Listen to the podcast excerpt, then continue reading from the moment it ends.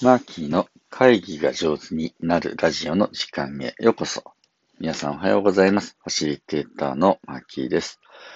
えー、このラジオでは一テーマ10分で会議が上手になるコツを私、ファシリテーターのマーキーが毎朝お届けしております。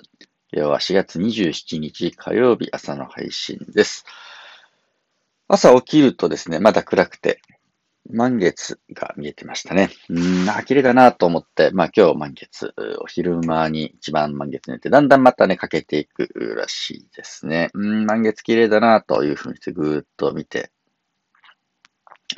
まあいろいろね、えー、こう感じるものを味わうみたいな感じの朝降りてきて、えー、僕は一回、まあグランドフロー、フ何グランドレベルか、地べたに近いところのスタジオからこうやって収録をさせていただいているわけなんですね。今読んでる本、うん、あ今日の回はね、なんとなく脱線っぽい感じはありますので、えー、ご了承ください。今日読んでる本はね、うん、中島聖之助先生、日本の美について教えてくださいっていう、あのおテレビとかでね、よく、なんだっけ、鑑定団、えー、で、えー、いい仕事してますねって、あの、器を見てる、先生がですね、中島聖之助さんというう方ですね。この方の、うん、本を読んでます。すごくね、面白い本で、あの、開運なんても鑑定団で有名だと思いますけれど、聖之助さんの、あの、ちょっと、えー、ご親族の方とね、お付き合いがあったので、一度、直接お目にかかったり、あの、別荘なんかでね、お話を聞かせていただいたこともあるんですけど、いやいい人でね、人柄素晴らしいなと思って、それ以来、聖之助さんの本はね、出るたびに、えー、読ませていただいております。で、中島聖之助先生、日本の美について教えてください。とね、満月の話というのがあって、今日はちょっとその話から入っていこうかなと思います。満月は美しい。というふうなね、えー、ふうに思うけど、日本の美しさ、日本人が感じる美しさってね、結構不完全なもの。あの、満月ってのは完全なものなんですけれど、日本人がね、美しいなって思うときに不完全なものも美しいと思える感性っていうのがね、えー、やっぱりあるね、みたいな話で、えー、あります。で、この感覚みたいな非常に大事だよというふうな感じなんだよね。で、えー、満月ももちろん美しいんだけど、ちょっとかけ始めの月、いざよいとかね、美しさとかね、あのー、新月から細く出てきた月の感じみたいなもね、うわ、美しいなという風にして感じる感覚、えー、大事にしたいね、みたいな話ってね。それは器でも同じなんだと。で、綺麗にまっすぐ円になって、あのね、え左右対称も寸分狂いもない円形の器というのもおこれはね、これで、えー、綺麗な器なんだけど、日本人が本当に美しいなと感じると、こうちょっと歪んでたりですね、左右非対称だったりすると。えー、不完全なものに対する愛着っていうのね、えー、湧いてくるものってあるよねっていう風な感じの話をしてくれてます。うん。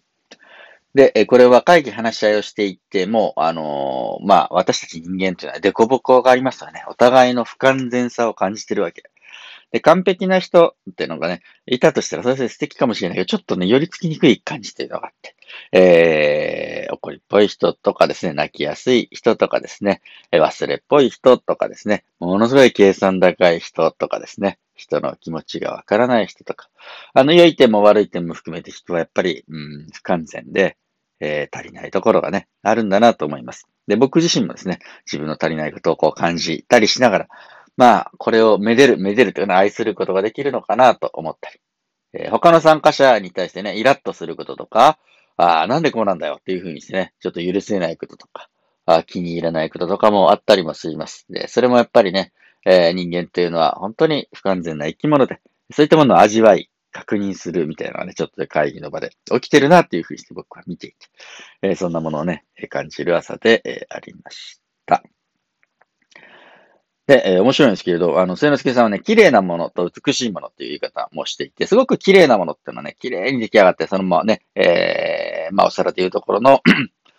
全く、かけたるところもなくですね、えー、綺麗に、まあ、円の形を描いているお皿と。ね、これはこれで、ね、ニーズ、需要があるんだと。えー、美しいなって思うものはですね、えー、ちょっと不完全なところとか歪んだところとか独特な味わいみたいなのがある。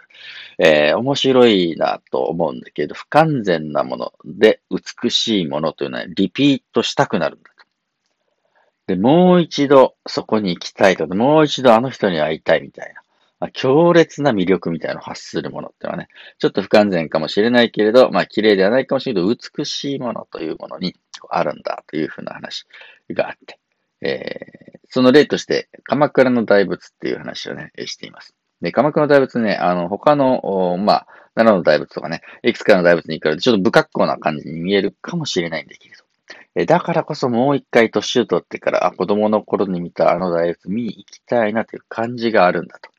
えこの日本人的こう、美しさに対する感覚って面白いなと思ってね、え僕ちょっと見ていたりしました。あとね、興味深かったのは、ザカラリュウエっていう、日本人の生活スタイルの変化みたいなこともお書きになられていて。まあもちろん、え、江戸時代以前はみんなね、あの、畳に座っていたと。座だったんですね。で、えそれが、まあ、近代化するにつれてみんな椅子に座るようになっていったと。もしくは立つ、立つとか座る、ね、リビングとかで立った、立ち仕事をしたりですね、座ってですね、こう食べたりするみたいな、こう、目線が高くなっちゃったよねっていう話が生活スタイルの変化だって。ですると、まあ、この聖之助さんが使っているような美術品とかの価値とか意味とかもすごく変わってくると。で昔は、え、床に座ってですね、え、お食事をしたり話し合いをしていたと。すると目線は床に近いわけだね。えー、なので、掛け軸というのがね、ざーっとあったとしたら、掛け軸のすごく大事なところってね、一番下のところにくるっと巻き込むようにしてね、えー、すごく丁寧に書かれていたり、美しさを、まあ、大事なポイントをね、上の方に書かないで、下の方でね、じっくり見れるところに書くわけ。えでも、椅子に座ったり立ったりする時間が長くなる生活で、掛け軸っていうのは価値を失っていくと。下の方よく見えないからですね、えー、鏡込まないと見えないみたいな感じのところで、えー、地べたに座るという生活習慣がなくなっていったことで、掛け軸の価値っていうのはね、すごく変わっていったんだ、みたいな感じの、おまあ、うん、話をしていました。これね、会議、話し合いのおエリアでもそうで、昔はね、座って話し合いをしてたんですけれど、今は、まあ、多くの場合、地べたに座らずにですね、椅子で、えー、話し合ったり、まあ、スタンディングテーブルみたいなのをね、えー、話し合い、もう目線が高くなってってんだね。えー、だから、この間、あと言ってもね、コロナのだいぶ前ではありますけれど、僕、時々やっぱり話し合いのシチュエーションによってはね、えー、みんなに地べたに座っていただいて、ちょっと椅子を取っ払いましょうって言ってね、地べたに座るんだね。えー、すると、ずしんと低いところからお互いの、まあ、腹を探り合うというとあれですけれど、お互いのね、えー、気持ちをね、確認し合えるにはね、あ、ちょっと椅子の上じゃない方がいいな、というふうに思う時とかあるわけです。で、その時に、はっと後ろに振り向くと、ホワイトボードとかあるとね、ものすごい高いところにあるわけ。皆さんわかりますかね？地べたに座った時のホワイトボードって基本的に椅子に座って見る高さにしつらえてるもので、うわ、高ーと思ってね、えー、この高さのもの、ちょ、ちょっと、このシチュエーションでは使いにくい、見下ろされてるなっていう感じがあるわけ。そういった意味でも、えー、座から竜へっていう風にして日本人の生活スタイルが変化したことで、まあ、掛け軸の価値が変わっていったように、私たちの話し合いのスタイルもですね、昔座だったものが竜へという風にして変化したので、使う道具も変わっているんだなと思いました。これね、あの、まあ、新しいものがいいとか古いものがいいっていう、あんまり決めつけない方がいいなとも思っていて。その時の話し合いのシチュエーションに応じて、やはり僕は座を選ぶ。ね、昔ながらの地べたに座ると。もっと昔のね、外に出て火を囲んで地面に近いところで話す。